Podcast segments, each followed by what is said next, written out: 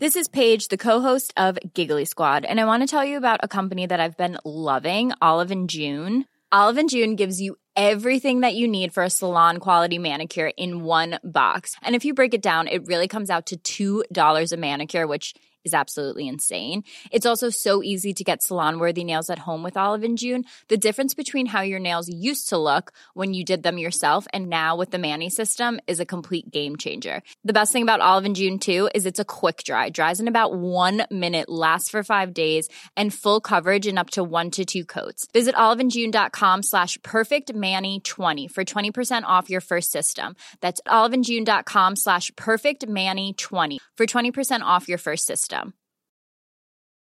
A lot can happen in the next three years. Like a chatbot may be your new best friend. But what won't change? Needing health insurance. United Healthcare TriTerm Medical Plans are available for these changing times. Underwritten by Golden Rule Insurance Company, they offer budget friendly, flexible coverage for people who are in between jobs or missed open enrollment. The plans last nearly three years in some states, with access to a nationwide network of doctors and hospitals. So, for whatever tomorrow brings, United Healthcare TriTerm Medical Plans may be for you. Learn more at uhone.com.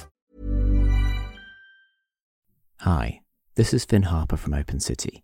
This episode of The Lundown is dedicated to the memory of Christopher Woodward, who passed away last week. Christopher was an accomplished architect, but is perhaps best known to listeners as the author, along with Edward Jones, of Guide to the Architecture of London, a seminal and robustly opinionated account of the city's best buildings. It's a book which has been an invaluable resource for Open City's staff and volunteers in researching London's architecture since it was published, and which we thoroughly recommend. Christopher's last major professional project was collaborating with the Architecture Foundation to build an app version of his book with an expanded set of entries. So, in memory of Christopher, we really recommend taking the time to download that app and seeing our city through his eyes. It's brilliantly written, free to download, and a fantastic legacy to leave London and Londoners.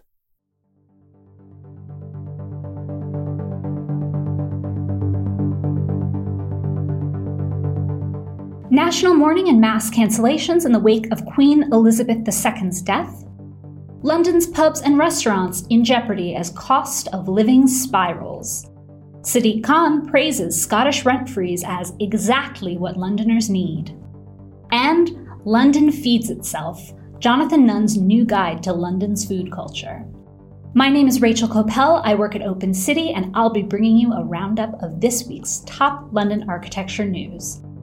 Welcome to the Lundown. My guest this week here at Bureau in the Design District is Jonathan Nunn. Jonathan is a food writer and editor of the newsletter Vittles. His new book, London Feeds Itself, published by Open City, launches this week. Welcome to the show. Pleasure to be here, Rachel. All right, we're going to kick it off with the Queen's death. A period of national mourning has swept across the UK following the death of Queen Elizabeth II, the country's longest serving monarch. In the wake of her death, newspapers and magazines and television channels have been running wall to wall coverage of her legacy. Open City has meanwhile detailed more than 100 buildings opened by the Queen in London during her seven decades on the throne, from schools to hospitals and airports. While the second Elizabethan age of architecture mainly revolved around ribbon cutting, the same cannot be said for the new king, Charles III, who was proclaimed successor to the throne in a ceremony at St. James's Palace last weekend. Along with the environment, architecture and urban planning are some of the new king's passions, and he also had a major role in the creation of Poundbury, a traditionally styled planned settlement in Dorchester. His dislike of modern architecture is very well documented. But as alluded to in his first address as king, as head of state, he will no longer be able to work on the issues he cares so deeply about. In the wake of the Queen's death, thousands of people have visited Buckingham Palace and other royal residences across the UK to express their condolences. Officials have even had to ask mourners to stop leaving marmalade sandwiches and Paddington Bear toys after they began to pile up at the palace gates. But some feel the displays of national mourning have gone too far. Despite there being no official obligation to cancel events, football matches, fashion shows, and even strikes have been pulled out of respect for the Queen. Hackney Carnival was shelved at the last minute, leaving caterers who had made food for 300 people in the lurch, while others also questioned whether the cancellation of a Hammersmith Council's car free day was an appropriate tribute. So, Jonathan, the Queen's death is a major moment in UK history. What's it like to be a Londoner right now? I don't know. It feels very unreal. Um, and I mean, I'm personally going through a very chaotic week right now, um, sort of in my personal life and with the book launch. And it's weird to see that sort of my own chaotic mind reflected in like the national psyche. Were event organizers and councils being respectful in canceling events like Hackney Carnival? And what would the impact be on small businesses and caterers for things like this? I think it was a massive misstep and a, a really, I think for a lot of thing businesses, not just the Hackney Carnival, but a lot of things were being cancelled. I think it feels like a miscalculation. Maybe if this had happened sort of in the early 2010s, I think there would be, I think things would be different. I think there might be a little bit more understanding about these things, but I think now it's not a particularly good time for the country. It's not a particularly good time for London. I mean, I think the Queen's death was announced Thursday. Decisions were made on Friday. They'd already had the food. They'd already put in the orders. Um, so I know a few people who um, had a huge amount of money, like bound up in that carnival, and then suddenly had to find somewhere else to sell the food before it goes off. Yeah, there seemed to be a lot of focus on um, on perception and oh gosh, what are people going to think? We have to we have to cancel. We have to appear respectful. Canceling because they're afraid of being canceled. Um, it's it's very strange what we consider to be respectful and disrespectful or not, but there is this sort of mass kind of like everyone has to pretend that it it would have been like yeah the queen loved going to carnival and it's really sad that she can't go this year so we're going to have to cancel it. It's, it's obviously nonsense. It must be incredibly fascinating for an, I think especially a non-British person to be in London right now. And I think they're getting a really unique insight into like the psyche of the British. And like Londoners like sometimes think that they're not British, like they're somehow like immune from this kind of thing by being in the capital city. And they're not. Like I think Londoners are kind of showing that they're just as British as like everyone else in the country. Wow, that's so that's a really fascinating observation that Londoners often don't think that they're British. Yeah, and I, I, think London. I think I don't know how much of that is internalized from people outside of London saying that they're not British mm. or that London is not England or not Britain. Yeah, it is. It is a an amazing sort of London as a city is this amazing portal into so many other worlds, as we see in your book that we'll talk about later through food, through culture. As Prince of Wales, the new king campaigned on issues like environment and architecture and even organic food. Is it important for him to set those issues aside now that he's head of state, or do we really need more leadership on big issues like these right now?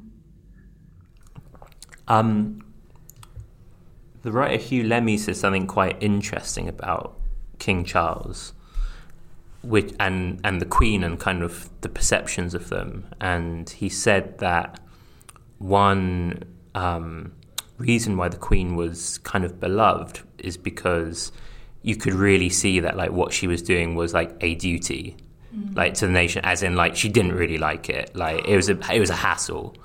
um, and like the and the queen like did it all without like visibly complaining. Mm. And people kind of respect that. And he said King Charles's weakness is that he likes things too much. And the British hate that. they really they really hate to see anyone enjoying themselves. And I thought that was such a perceptive observation. And it's going to be very interesting, sort of seeing how people deal with the fact that King Charles clearly does have these passion projects which aren't just like horse racing. Like they are sort of serious things which have an effect on people's lives. And I mean, his views on architecture, like whatever you think of them, are like interesting and deeply held. The Queen was no foodie, according to a Hello magazine interview with a former royal chef, but in many cultures, food and music are a huge part of the mourning and grieving process. Marmalade sandwiches aside, what should Londoners be eating now to celebrate or mourn?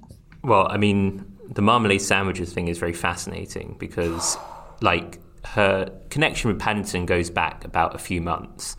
Um, like, I don't think the Queen is on record as being a fan of Paddington, no. and it's it's quite funny seeing this like association with Paddington and marmalade sandwiches as if like this is like a huge part of Queen lore. yeah, there's sort of no recorded documentation of this. And I have like a feeling that the Queen might actually like have hated this. I've been thinking about whether to do like a whole newsletter on the idea of like a new coronation food because like coronation chicken was invented I forgot if it was for her. I think it was for her coronation, not mm. Victoria's. It was invented and like it obviously had context in what Londoners and, and people in Britain ate at the time, which was um, cold sandwiches. So it's a sandwich filling. It's fairly cheap and it uses ingredients that you might expect to find in a British larder, uh, raisins, sort of uh, uh, curry powder, and obviously that link to empire as well. So with all that in mind, I've been thinking about like what would like the coronation food be for King Charles. Um, and it would have to be something like very on trend, I think, like a mm. coronation larb or a coronation a coronation burger or something, and or a sort of coronation small plate in a restaurant. But I reckon that every PR company in London has thought of this like by now, and that you're, what you're going to see is every single restaurant like put on like a stupid coronation dish. We've got an additional question from our acting editor Merlin Fulcher. The media is predicting massive crowds coming to the capital, with potentially a million people descending on London for the lying in state over the next few days. Could this be a traffic nightmare or actually a big boost to London's independent business sector, such as restaurants? I don't think restaurants are going to be boosted by the queue because people are going to be in the queue, and the queue is not going to be a particularly fast moving one. So I wonder how much of a boost restaurants along the queue route will get because it's, it's an interesting route. It goes like all the way from Westminster along the river to I think like Bermondsey, um, and I wonder one, why are those restaurants going to be allowed to be open? Uh, and two, like how possible it is to get from the queue to like a good restaurant. Because my favorite restaurant, 40 Maltby Street, is like five minutes from that queue. And they do very good sandwiches. And I think if you were clever, like you would go to 40 Maltby Street and like buy 20 sandwiches and then like hawk them along the queue for like 100% markup. That's not where I thought that was going. I thought you would say wait in line with. No, no, that's what I, that, that's what I would do, um, like a ticket tout. All right, I'm going to go to the next story. Restaurant industry. The City of London has lost 14% of its restaurants since the start of the pandemic, according to recent reports in the FT. One in seven businesses shut down as office workers cleared out of the square mile. The restaurants and bars that did survive the pandemic are now being hit by soaring energy bills due to the cost of living crisis.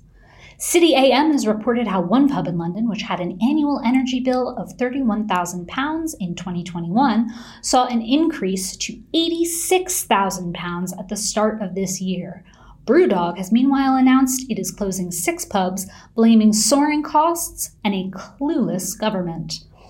Which all begs the question is the worsening economic picture destroying London's food culture? So, Jonathan, you obviously spend quite a bit of time in London restaurants. How tough is it out there right now for restaurant owners, big and small? It's massively tough. I think more existential than the pandemic ever was. I mean, from talking to people I know, that this is actually far more existential to their business um, if there isn't government intervention. It's as if the pandemic happened and then there was no furlough scheme. Every restaurant owner I know has sort of insane energy bills coming up potentially.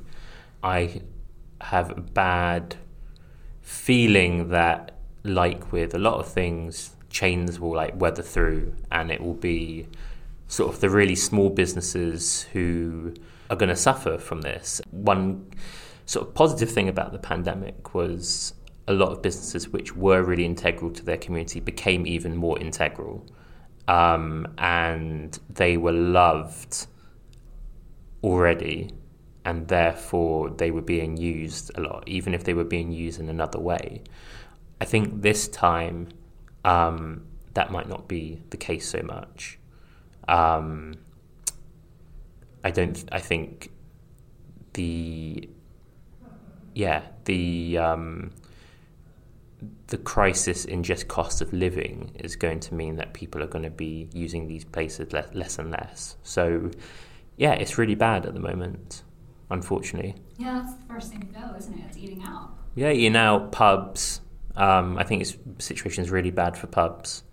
Um, and I don't know, it feel it feels a bit different from 2008, which had a really significant effect on eating out in not just London, but I think the entire country, because everything that happens in London kind of percolates down. But I mean, when 2008 happened, um, the London restaurant industry really rearranged itself, and what you had was this like sudden proliferation of very simple um, comfort food at a low price point.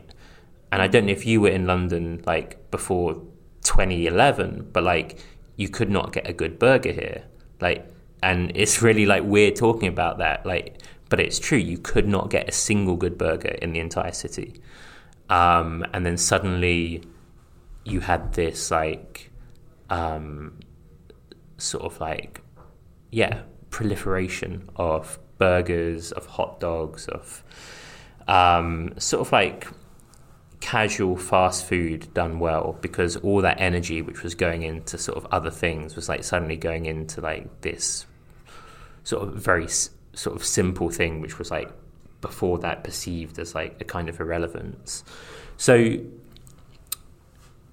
you the London London food culture was like very much changed by that, and in some ways for the for the in a positive way. Like I think the casual sector did really well. I'm not sure what's going to happen now. I think I think restaurants are menus are becoming simplified, which is potentially a good thing. Um, instead of having a lot of options on the menu, to really cut down to something that can be done at scale um, and that doesn't use too many different ingredients.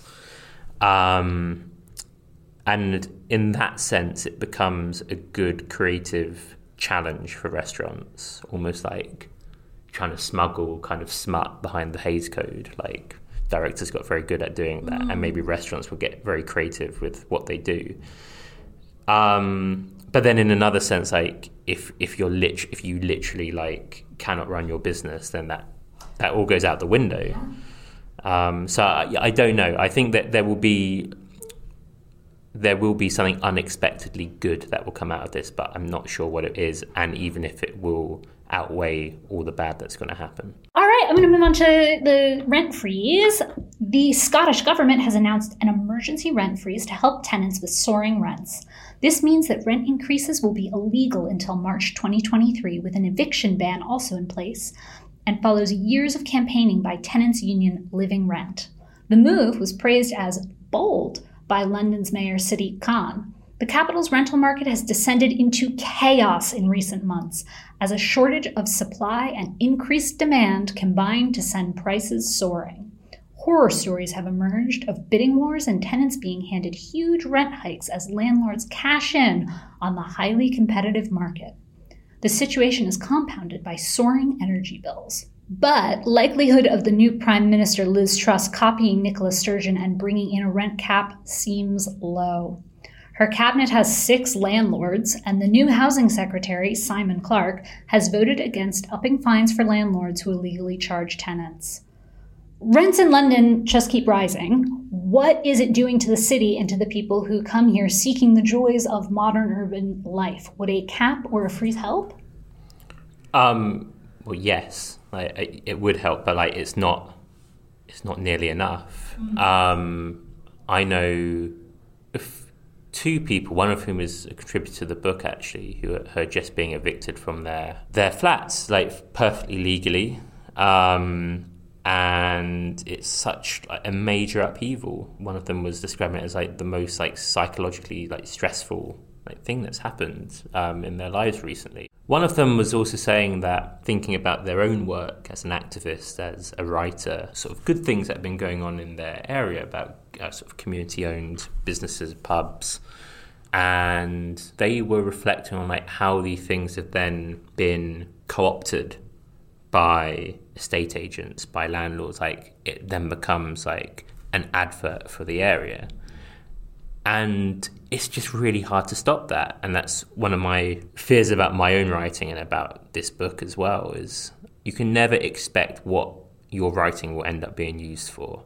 This whole project could be done and then like linked on like a developer's website as like this is a positive thing about the area unfortunately, every I mean everything in the city is about rent. Um, and about housing and about property, like everything. I mean, this book is about property as well, and everything that has happened in the London restaurant scene in the last 30 years is about property.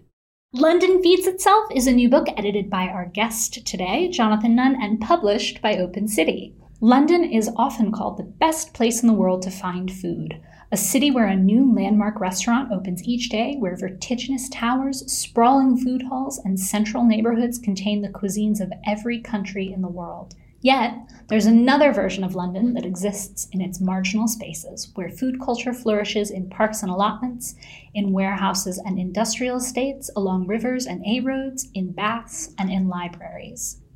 In a city of rising rents and gentrification, this book shows that the true centers of London food culture can be found in ever more creative uses of space.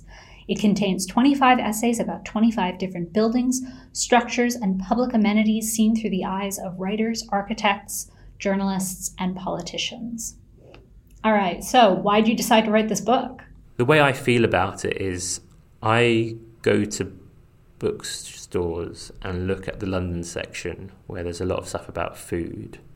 And I've never seen one book that reflects anything about the experience of Londoners and their relationship with food.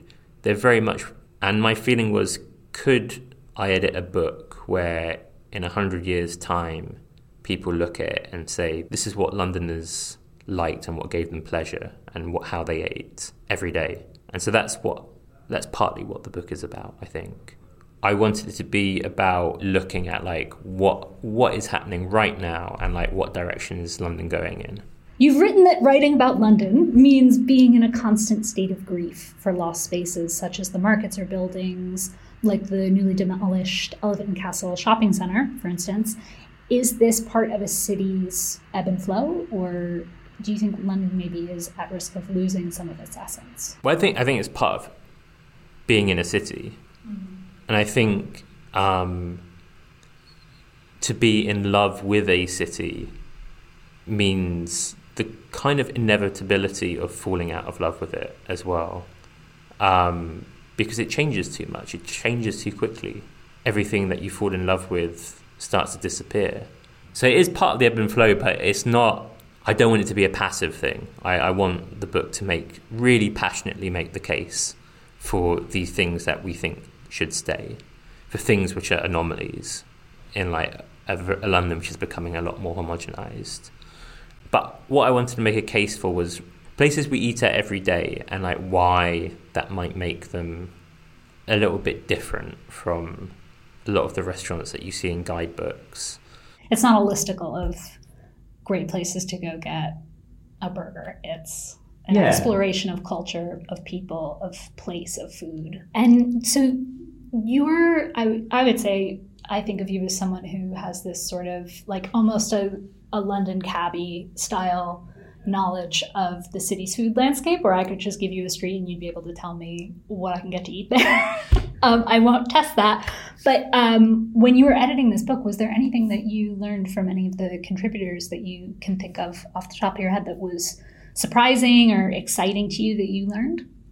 Yeah, what I really enjoyed learning was um, the ways in which we often homogenize communities erase the, the very um, real complexity of those communities and the way that they're actually very heterogeneous. And one essay from actually um, Open City's first book, which was edited by Owen Hatherley, was about Green Lanes. Green Lanes is like one like an important road for me personally, just because of where I grew up. Um, but also, it was the first article I ever wrote. It was a guide to Turkish restaurants on Green Lanes, and it, it was a walk through Green Lanes from it's like source in Newington Green up till about I think maybe like Clissold Park, and there was there was food involved because obviously there's like some great Lahmacun places there, um, but it was a really great um, essay on like the different factions that you can find along this road, which is like so consistently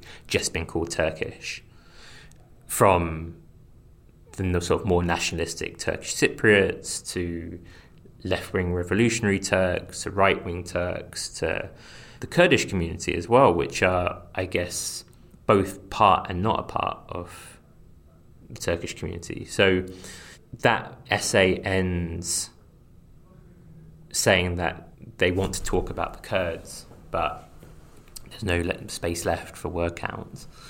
And so Melek Erdal's piece um, about the warehouse um, sort of takes off from that essay and talks about the Kurds. And um, a lot of stuff in that essay I, I had absolutely no idea about, um, about how all this restaurant culture started in these garment warehouses and how integral the garment warehouses were to the restaurant scene, which we can kind of consider to be like a London vernacular and we call Turkish, but is actually like very, very Kurdish um, and rooted in that kind of specific experience of being a Kurdish immigrant in London, in a city which doesn't consider you visible even even the essays which were like more personal to me and things I was already interested in. I think every essay has like had some had something which has like completely surprised me and floored me. So I hope that's the same with sort of everyone who reads it. I think that's a great selling point. If every essay in this book managed to surprise you, this is definitely a worthwhile read. So my last question for you is, what are you having for your tea? Um, well, it's um, it's book launch tonight, which means that I'm just going to be like probably too nervous to eat. Or like if I was clever, like I could go round to Psyche from here, which is um, a dim sum place in North Greenwich, if I wanted to sort of treat myself. But I have no idea, basically. All right, so we're going to move on to uh, the the culture section of our podcast. Uh, so before we get into what we're pushing, Jonathan, what is on your culture radar for the weeks ahead? Are there any cool shows, gigs, or exhibitions that you are itching to experience? Um, I'm trying to go see In the Black Fantastic at the Hayward. Um, and I actually tried to go Sunday, um, and it's because it's stopping next Sunday, I think. Mm. Um, and I tried to go, and there were like no tickets for like three, four hours which is, I guess, great because it shows how sort of subscribed that um, exhibition is. Um, I ended up going to see Carolee Schneemann at the Barbican instead, um, which was great. Although it's like, I know it, you obviously don't have her performances there, which are like, I know you see them on film, but it's not the same. Mm. but it was a great exhibition. Uh, so we're gonna push a few things. Uh, Coming up, we have a new exhibition at the Design Museum by Yinka Ilori. It's called Parables for Happiness. London based multidisciplinary artist Yinka Ilori is known for his Technicolor pavilions and patterns inspired by West African textiles. This is his first museum display and will feature 100 objects, ranging from artworks, photographs, and furniture to textiles, books, and personal possessions. The show includes the Laundrette of Dreams, which was built from more than 200,000 Lego bricks and designed through workshops with primary schools in East London. It will also showcase his fascination with chairs. So, Jonathan, is this something you check out? Absolutely. And how important are projects that bring doses of joy to cities like London? I think that um, they make it worth living here sometimes. You, you think about like you think about all the things you're wrong with London. I'm sure, like most of us listening, like would have thought during the pandemic, like, why why am I actually here? Like, what what am I? Yeah, what what am I doing? Why am I even here? Yeah. Um, and for a lot of people, that meant like leaving, like that they came to the conclusion that actually they would be very much happier um, elsewhere. But yeah, they're, they're, um, they are absolutely integral. Um, I was in Paris recently, and I, I was um, went to the um, Museum Carnavalet, which is uh, the the sort of museum of the city of Paris, and talking. They they were talking about. Um, I think it was Louis, one of the Louis. I'm I'm not going to say which one, but like how he was just like we need to like put all like this money into the arts um, and just make Paris this like city of theaters and of opera and of beauty. And I guess like Charles II did it in in London to some extent, but like yeah, if like if Charles III could do that and like marshal um, sort of a uh, a flourishing of like artistic culture in London, then he would probably get a lot of people on side. I think. With our luck, though, it would just be like you know a, a trilogy of Andrew Lloyd Webber musicals. Oh yeah, it, it would absolutely be that. But you know, I mean, I guess if that's someone's entry point though to performance and culture, I can't, I can't blame them as long as they keep diving through. Um, Jonathan, thank you so much for being on the show. Our pleasure. Thank you. And other than checking you out on Vittles and being a subscriber to Vittles, where else can we find your work on social media, elsewhere on the internet? Yeah, um, I mean, I'm on, um, I guess, Twitter and Instagram. Instagram, like, my presence is like quite annoying in that I will just like post pictures of food, often without any geotags. And yeah, I end up writing about it eventually, but it can be very annoying um, for um, followers like in that interim period. Twitter, I just mainly like tweet rubbish. So those two places, and then um, yeah, sometimes I need to London as well. Um, and but like really like the entirety of like the last year, all of it's gone into London Feeds Itself. So um, I would say buy the book because I think it's pretty good. Um, as a fan of like the essays in the book, I, I'm a big fan. Amazing. Thank you so much for being on the show, Jonathan. Cheers.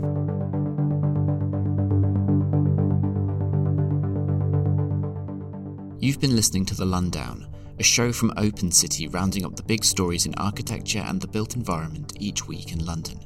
If you've enjoyed the show and want to know more about any of the stories we've discussed, we recommend subscribing to the Architect's Journal, which has covered all these issues and many more too. You can find the show on Twitter or Instagram at, at Open City London or by using the hashtag Lundown, L-N-D-D-W-N. Open City receives no public funding, so if you want to support our work, please go to open-city.org.uk slash support and sign up as an Open City friend. Open City is dedicated to making London a more open, accessible, and equitable city.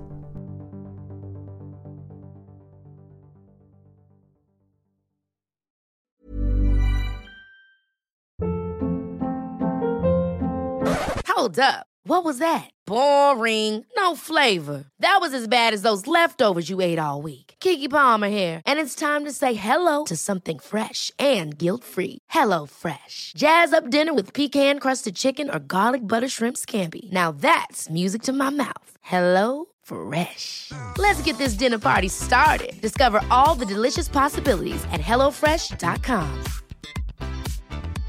Hey, it's Paige DeSorbo from Giggly Squad. High quality fashion without the price tag. Say hello to Quince. I'm snagging high-end essentials like cozy cashmere sweaters, sleek leather jackets, fine jewelry, and so much more. With Quince being 50 to 80% less than similar brands.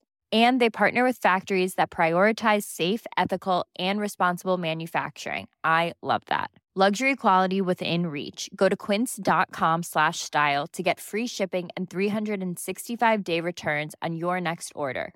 Quince.com slash style.